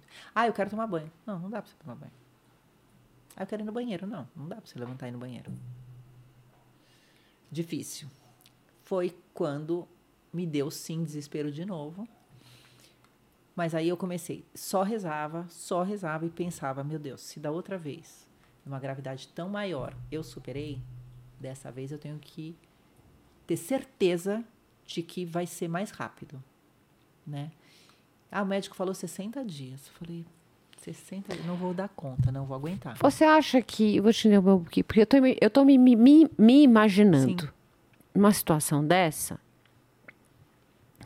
Que eu falaria, não, quebrei o ferro, vou ter que ficar independente tudo bem. Mas você acha que não teve uma questão também de, de que foi um gatilho emocional para você, que pesou de uma maneira muito pior para você, porque desencadeou sentimentos que você tinha sentido antes? Sim. Porque é muito forte, né, o não, que você tenho passou. Disso. Porque se uma pessoa ela sofre um acidente desse, o que, que ela vai pensar? Digo, esse que você teve ano passado. Ah, eu vou me recuperar, vou ficar aqui 60 dias, dependente, porque injeção de saco acabou. Mas para você, você viu como teve um peso diferente? Total. E fora assim, será que Vou me recuperar o quanto? Nossa, colo de fêmur eu escuto que é muito grave. Ah, entendi. As pessoas. é, Você não escuta os- as pessoas falando assim, ah, aquele senhor quebrou o fêmur. Mas é um senhor, né? Não, mas mesmo assim. É verdade. Eu, eu, pela minha questão, É, tem razão. eu já é. tenho uma osteoporose, assim, já, já, já cuido, sabe? Sei. Já tenho meus ossos mais fracos, né? Por causa da tetraplegia, né? De, de ter ficado muito tempo Ah, cê- sem... já Isso é um dos efeitos também? É, é, porque não tinha movimento. Você ficou muito tempo sem movimento e isso afeta. Sim. Aí, então, é, é, é um processo mesmo. Isso acontece com todo mundo, esse, esse aceleramento da, da osteoporose, Não sei te osteopenia e tudo mais? falar. Não sei te dizer assim. Mas talvez sim, né? E aí, então, eu tinha isso na minha cabeça. Meu Deus, aquele senhor nunca mais se recuperou. E eu que já tenho essa fragilidade. Aí, então, no primeiro momento, me deu um desespero, sim. Sim, fiquei ruim da cabeça, assim. Uns dias eu falava, meu Deus, o que, que eu posso fazer? O que eu posso fazer? Falei, não. Eu, tá na minha mão. O controle está na minha mão 100%. Novamente. Novamente. Eu acho que essa é a palavra, o controle está na minha mão. Eu que controlo o cérebro, não o cérebro que me controla. E o quanto eu ficar mal, eu vou ficar pior. Você já reparou que a gente tem dois cérebros? Dois? É, e como são? Um diz vai, outro diz fica. É, sim, sim. Só você vê de manhã. Você vai pra academia, ai, que preguiça. O outro fala, vai, você tem que ir pra academia. Aí Você fala, ai, não, tá Qual aqui que gostoso. Qual que você vai escutar? Tem, a gente tem dois cérebros, eu não sei. Eu acho que tem uma explicação psicológica. As pessoas, quem estuda né, neu, neu, neuros e tudo mais, psicolo, e acho que é uma questão psi- psicológica, né? Fisiologicamente, a gente tem um só, é claro, né? Mas existe esse contraponto, essa coisa sempre tipo vai e fica, Que o é bonzinho e o mal. é. É, é isso, a gente é assim. E essa força que você tem, é que você fortaleceu o seu anjinho, né? E essa, essa coisa, o tempo inteiro brigando um com o outro. É, não dá oportunidade pro diabinho falar mais alto. É, ó, é fica mais calado aqui que eu que mando em você, tá? Não é você que manda em mim. É, É muito mais fácil, né? Você se entregar, seria muito mais cômodo, né? E eu, na hora, eu falei, não, eu tenho que controlar isso. Então, eu me permiti viver aquele processo de nervoso, de desespero. Aí eu dei um basta. Falei, não, não é isso que eu quero para mim. Só que dessa vez eu falei, não, eu vou, eu vou tornar, me tornar uma versão melhor. jura que você teve essa. Eu tive isso. Sim. Falei, ah, é? Então eu vou mostrar quem manda. Quem manda Olha. sou eu. E aí, Dri, era assim, toda noite. Difícil, amiga, difícil. Toda noite eu deitada de fralda. Que eu não podia acordar, não podia levantar para trocar de madrugada. Então eu só pensava assim, eu rezava a noite inteira e pensava assim, a hora que amanhecer é mais um dia, menos um dia. Que incrível, um dia, menos menos um um dia. Mais um dia, menos um dia. E, Maravilhoso. isso. e já me imaginando treinando de novo, treinando de novo. Força Quando da mente. 40 e poucos Diz que dias, visualizar, diz que é bom escrever. Que é a lei, que é o segredo, né? É o quadro dos sonhos. Escrever, você colocar. Eu tenho uma, uma história do quadro dos sonhos incrível que eu já conto, que é muito legal. Mas, enfim, daí eu, foi esse processo. Eu preciso ficar boa logo. E eu falei, eu vou contra novamente aos médicos. Eu não vou ficar em 60 dias. 45 dias eu fiquei em pé. Muito prudente, porque eu sabia que qualquer deslize podia ser grave demais, ia ter que operar de novo, enfim. Então eu muito conscientemente tive alguns momentos assim. Então eu tinha uma cadeira de banho grudada na cama, então eu levantei, segurei na maçaneta da porta do, do meu quarto. Tá bem? Tô bem? Tô segura? Fiquei numa perna só. Aí virei. Então, assim, eu, eu comecei a me libertar um pouquinho. Você sabe que eu fiz uma sessão de com a doutora Alana, eu fiz uma. Queimei as varizes. Não é que ela fala que não é queimar varizes, não é para queimar, não pode falar queimar, Secar. né? Secar. Não, Secar. não pode, Ah, né? não? Antes que é outro termo. Enfim. É. E, é- mas já é um termo coloquial, né? E aí é, tinham umas, umas mais gorduchinhas aqui na frente, assim. Aí eu terminei e eu tinha feito isso. Nossa, toda- acho que faz muitos anos atrás. Muitos anos, há 15 anos atrás. E aí eu virei para ela e falei assim: ah, então eu tenho que ficar de repouso agora? Ela falou: não. o protocolo agora é outro. Não, você tem que andar. É andar, o negócio não é ficar parado.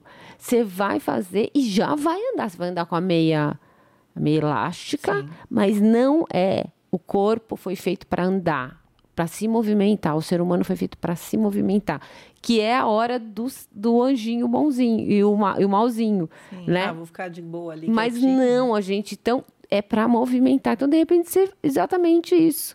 Você falou, não, eu tenho que me movimentar, É, ativar. Eu não podia ser imprudente, né? De colocar o pé no chão antes do tempo, porque podia. Não estava calcificado o osso. Então eu podia ter Claro. dar um problema e eu voltar para a cirurgia. E aí não eram 60, você ia virar 120 dias. Uhum. Então, assim, muito consciente, eu fui me libertando. A hora que eu cheguei no médico, que ele falou: Nossa, falei, doutor, academia, para ontem. Ele falou: Pode voltar, fisioterapia, academia, tá liberado. Aí chamei meu fisioterapeuta, que é meu fisioterapeuta há muitos anos. E aí ele falou: Bora, vamos fortalecer isso. Você tem essa, você tem essa ânsia assim de viver? Tenho. Tenho. Eu acho que eu já, a gente já viveu muita coisa, né? Então, todo o processo de. Ah, estudou, casou, teve filho, já os filhos já estão criados, tal. Ah, já tá de boa? Não, eu ainda tenho muita coisa para realizar e para viver. Então, porque quando eu lancei o Decapod, é, uma do, você sabe que uma das a, a maturidade, a menopausa, a gente tem muito tabu em relação a falar até da menopausa. E até outro dia estava falando que eu falei com uma amiga minha que ela estava uma conhecida, na verdade. Ela estava falando que não estava dormindo direito, estava enumerando vários sintomas da menopausa. Eu falei, você está você tá no climatério, né? Que menopausa é um dia só. Você está no climatério. Ela, de jeito nenhum. Porque quando você constata que você está na menopausa, é o fim da, da, da pro- re- reprodução. Então, mentalmente, é como se eu não vou mais produzir nada. Com o Drica Pod, como o tema da maturidade, é mostrar para as mulheres que nós somos diferentes do que nós, na- nas gerações passadas. E a nossa mente tem que entender, a gente tem que fazer né, essa reconfiguração É. mental, acho que é isso que é muito importante Sim. de mostrar que, pelo contrário, que a gente tem muita vida pela frente, essa ânsia de viver, essa alegria de viver que a gente precisa ter. E é isso que você tem. Sim, e ela, eu vou te contar uma história bem legal. Um pouco antes do meu acidente, eu tinha. Eu já tinha tido as três meninas. Depois que a minha terceira filha nasceu, eu fiz laqueadura. Não quero mais ter filhos, só que eu era nova, tinha 28 anos. E os médicos eram 100% contra.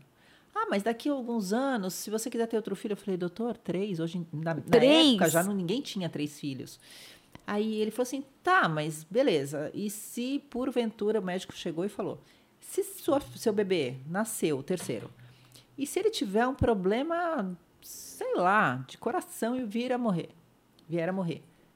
Tá, então não era para eu ter. Eu acredito muito que Deus sabe o que faz. Tá bom, mas se daqui a alguns anos você se separar do seu marido e quiser sim. casar de novo? Ai, doutor, não, já tenho três. Tô bacana, não vou querer ter mais filho. É consciente? É. Então tá bom. Então vamos operar. E eu fiz a esterectomia. Deixei os ovários, tirei o útero. Por quê? O meu médico disse assim. Ele falou, eu tinha muito problema, eu passava muito mal, mas muito mal. Passava mal e, e tinha um fluxo. Nossa, era muito ruim. Tinha que tomar muita medicação. E aí eu cheguei, no meu médico chegou e falou assim: Cris, é assim. O útero serve para reproduzir e para ter câncer. É verdade. Você tem certeza que você não quer mais ter filhos? Eu falei, eu tenho certeza absoluta. Ele falou, então vamos operar. Você é nova. É, eu já tinha feito a laqueadura, isso foi depois de alguns anos. Você é nova, mas você tem certeza disso? Eu falei, tenho. Ele falou, então eu vou te falar uma coisa. O útero serve para essas duas coisas. A mulher, geralmente ela não, ela deixa de se sentir mulher quando ela tira o útero. Isso é um problema sério. Você tem que ter muito isso na sua cabeça que, com a qualidade de vida que você tem hoje, assim, é muito ruim. Então você não tem qualidade de vida. Então assim, ainda entre aspas, assim, é mulher tipo de merda, sabe? Assim que não, É. não tem qualidade de vida. Falei, doutor, pode marcar a cirurgia. Você está segura? Falei, tô, tô, sou 100% segura. Desde este momento, eu operei e a minha vida melhorou 100%. Então, assim, aí eu comecei a virar mulher de novo, porque eu não tinha qualidade de vida. Então, aí que eu comecei. E isso foi quatro meses antes do meu acidente. Então, Nossa. nada é por acaso. Você imagina eu, Nossa, com com um acidente, tudo. viver tudo que eu estava vivendo. Mais tudo, mais menstruação, porque tudo ia continuar tendo. ia continuar naquela proporção que era um absurdo. Então, não é por acaso. Então, assim, eu não tenho. É, então, como eu operei naquela época, ah, os hormônios continuaram sendo produzidos nos ovários. Mas, então, você, você tem ah, os, ah, os sintomas da menopausa? Não, porque eu já tinha tirado, então eu já tinha esse processo. Então, eu não senti. Não tive aquele calo, não tive nada disso. Então, não posso.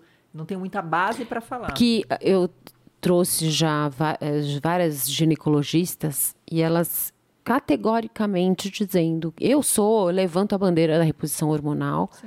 e eh, que trabalho inclusive inclusive em consultório particular e trabalho no SUS que chegam mulheres por conta de um uma pesquisa uma pesquisa né foi estigmatizado que a reposição hormonal é uma coisa ruim.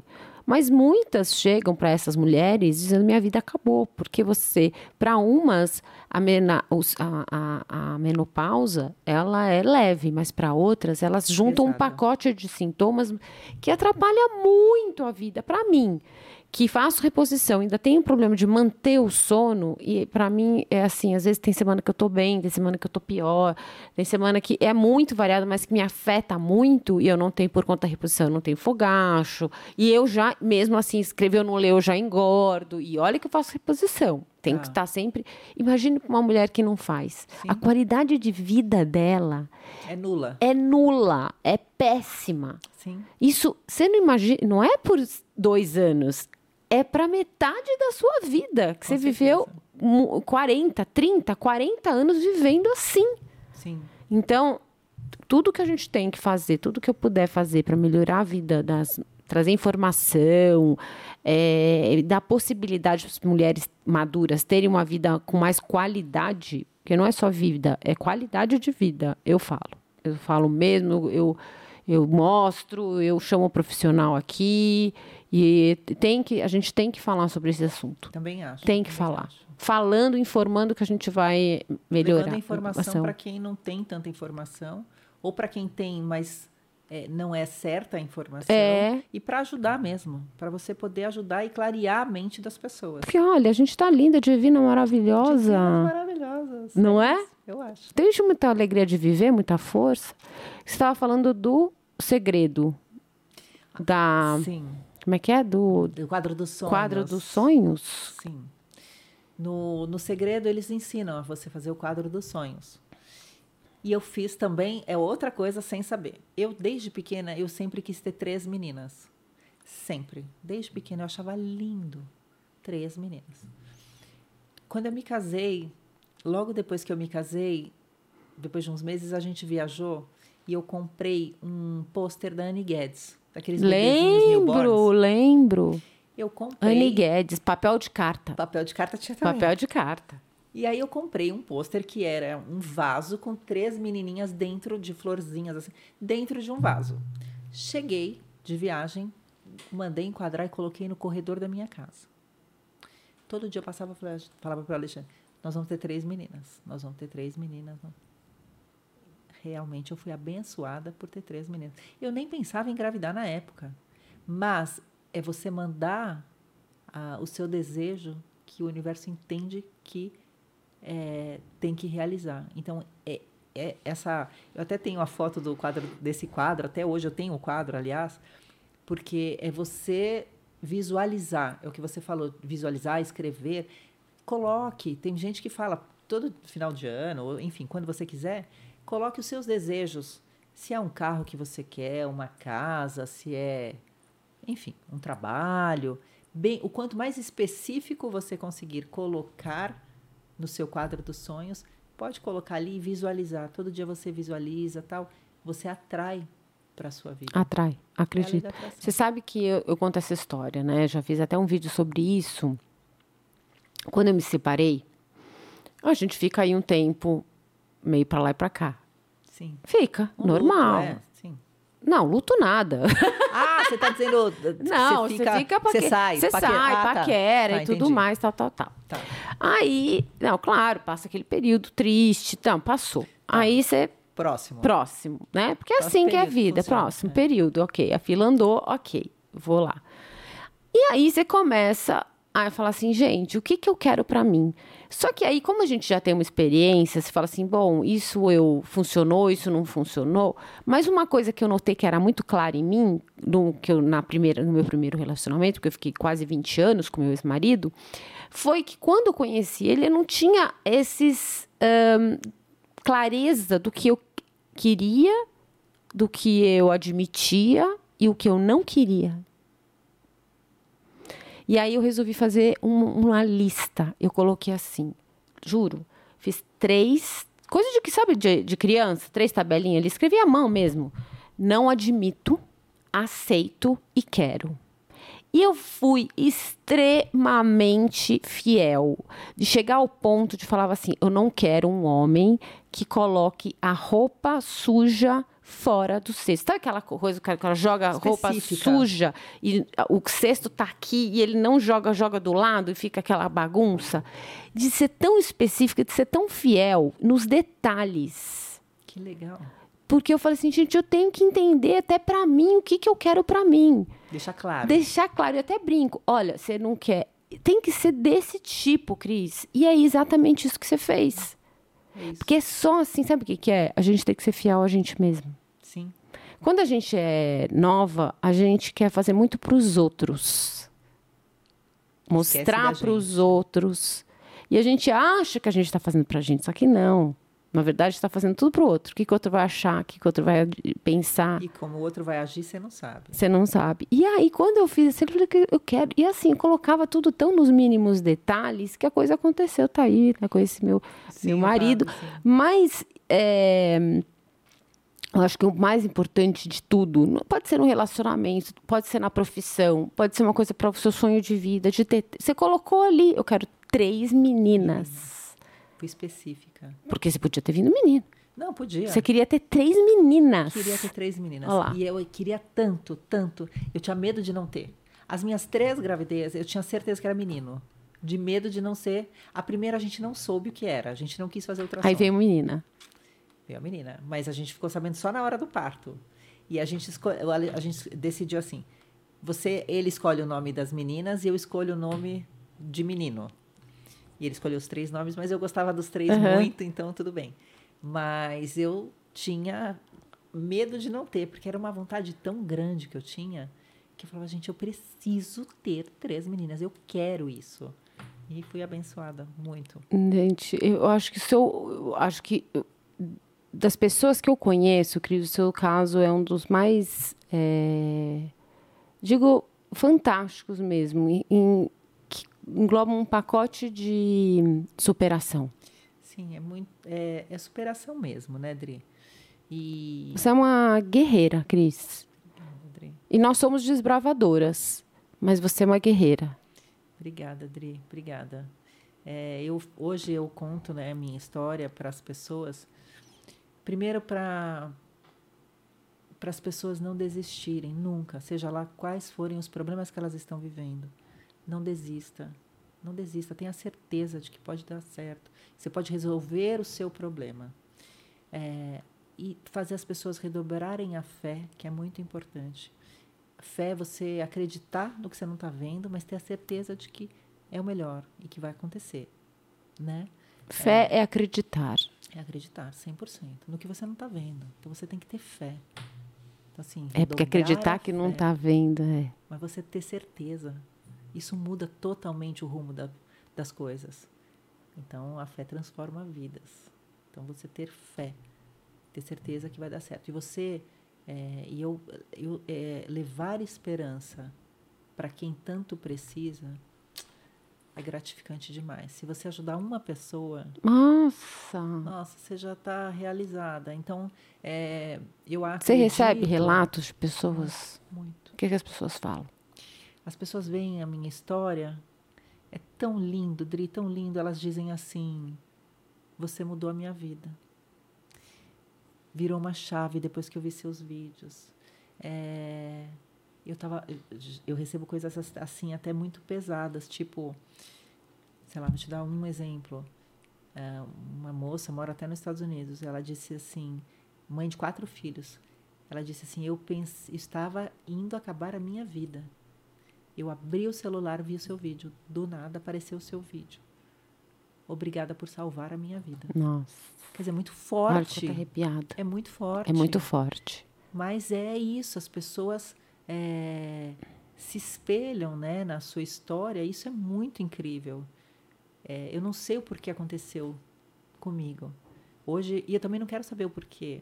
Não, vá, não, não tem Não vai acrescentar em nada. Algumas pessoas dizem assim: ah, você se tornou uma pessoa melhor depois que aconteceu isso com você? Não. Eu não enxergo como um castigo. É, isso é verdade. Eu sempre fui boa, Adri. Não é por nada, não é, ó, oh, modéstia, que seja. Eu sempre fui uma pessoa boa. Só pratiquei o bem. Eu sou uma pessoa do bem, real, real mesmo, sabe? Eu falo de boca cheia. Nunca. Não tem uma pessoa que pode dizer, pô, eu tenho isso contra a Cris, que ela fez tal coisa. Não, de verdade. Então eu não enxergo como. Eu enxergo hoje como uma missão em ajudar as pessoas com a minha trajetória, com a minha caminhada, levando esperança para quem precisa. É, eu acho que você colocou um ponto que faz muita diferença. Às vezes as pessoas enxergam isso como um castigo. Sim. E não é castigo, são coisas que acontecem, que acontecem na vida das pessoas. Mas como que você vai lidar com isso, né? É, porque não serve só para mim. Serve para todo mundo que está em volta. Então, para as pessoas da família, para os amigos, todo mundo aprende um pouquinho. Talvez aconteceu comigo porque eu sou a pessoa daquele núcleo, né, é, forte o suficiente para superar. Mas serve para todo mundo, sabe? Então eu acredito muito que hoje que é exatamente uma forma das pessoas acreditarem. E se não fosse na piscina, Adri, eu ia cair, ia bater a cabeça na quina da mesa e ia acontecer. Ia acontecer de qualquer jeito, sabe? Ah, podia ter evitado? Podia ter evitado a piscina e acontecer de alguma outra maneira, sabe?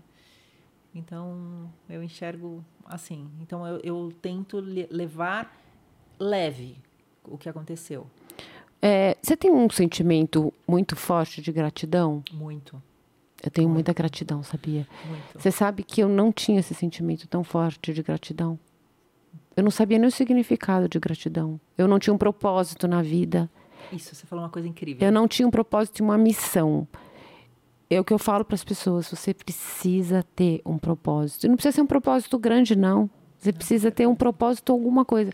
E o meu propósito é, de repente, o seu propósito é ter, cuidar da sua família, ter seu, seus filhos ver seus filhos felizes, uhum. é cuidar bem do seu marido, é ter uma família X. Ah, o meu propósito é. Não importa o propósito. Você precisa ter uma missão, um propósito. Sim. Quando eu encontrei a minha vida, fez assim, ó, vum, mudou completamente. Eu consegui ter, ter gratidão. Às vezes eu vejo as pessoas reclamando de besteiras. Eu falo, gente, eu olho, eu falo assim, gente, eu tenho um banho quente, eu tenho comida. Eu bebo água, eu tenho a minha casa, eu tenho onde morar. Eu tô deitada, às vezes, no meu travesseiro. Eu falo, gente, eu deito no travesseiro, numa cama quentinha. Coisa simples. E você acredita que eu não sempre fui assim? E eu acho que por isso que a minha vida, ela deu um sentido totalmente diferente. Por isso que eu consigo, quando eu encontrei isso, eu dei uma virada de chave. significado. Eu acho que, mais importante, eu dei significado para minha vida. Eu acho que é isso que você também fez. Sim. Você sim. deu um significado para ela. A gente precisa significar a vida. Sim, ter um propósito de vida. Isso é incrível. Todo mundo tem que ter um propósito. Buscar o seu propósito para deixar o seu legado, né? deixar um legado. O que, que eu fiz? O que, que eu deixei aqui? Isso é muito legal, Muito, né? Não é muito muito legal? legal. Você fala assim, o que, que eu fiz? Quando alguém olhar e falar, o que, que ela deixou? O que, que ela deixou? O que, que ela deixou nesse mundo? Não é? As suas filhas que vão. Isso vai passar. Você não sabe o poder disso. Tenho certeza do poder disso. O poder que a sua família, suas filhas, fica até emocionada, da sua família, e até ela vai passar pro DNA Vai, com certeza. dos meus filhos também, de tudo isso. Falar assim, não, DNA trajetória, minha trajetória, né? De falar, olha, minha mãe, lembra minha avó? Você não sabe a história da minha avó. Ela fez isso, e isso vai plantar no DNA. Isso é uma coisa que é no, do DNA. A gente não imagina o poder que tem, o significado, assim, a, a, a semente que a gente deixa nesse mundo. Não, Precisa é incrível, Precisa ter. É necessário. ter, necessário. Que lindo. Cris, quero uma última pergunta. Porque assim, depois de tudo que aconteceu com você, que eu acho assim, é uma história, é uma história muito, é uma tra- é trágica, a gente não pode. Mas é uma história que Final feliz. um final muito feliz. Uhum. É assim. é, mas como é que você enxerga hoje, depois de ter passado tudo isso? Que essa é uma pergunta que eu faço todos os meus podcasts. É a última pergunta. O que é o envelhecimento para você agora? Olha, Adri, é, com qualidade de vida e ser feliz. A única coisa que eu quero é ser feliz. De verdade mesmo. Ter aquela felicidade. Ser feliz é difícil, né? É, é. Mas Parece é- simples, Parece mas simples, mas assim, é a única coisa que eu quero é ser feliz. eu também. A única coisa que eu quero é ser feliz. Feliz de coração. Sabe aquela, aquela coisa que preenche assim Sei. o coração? É só isso que eu quero. Eu também. Você sabe que É acredita? pouco. É pouco, a- ao Gente, mesmo tempo que é peço- difícil, é muito pouco que você está pedindo, Nossa, né? eu falo, gente, eu não quero. Eu quero ser feliz. De verdade. É. É a única coisa que eu quero, ser feliz de verdade. Eu quero chegar E lá. fazer os, as pessoas que estão próximas, né? Dar o meu melhor, né? Evoluir sempre. Aham. Dar o meu melhor e, e ser feliz. É a única coisa que eu, que eu quero de verdade. Cris, maravilhoso. Obrigada por Eu você que ter agradeço. aqui. Gente, é. eu que Olha, agradeço. eu me emociono com as pessoas. Eu sou uma pessoa que me entrego muito, então eu me emociono assim quando eu tenho. Porque eu sempre falo, a vida é feita de compartilhamento. Não adianta a gente, a gente ter um conhecimento do universo se a gente não consegue dividir ele com as pessoas. Sim. E o amor é isso também. O amor, a comunicação, né, a informação. A gente tem, eu tenho essa missão mesmo, né?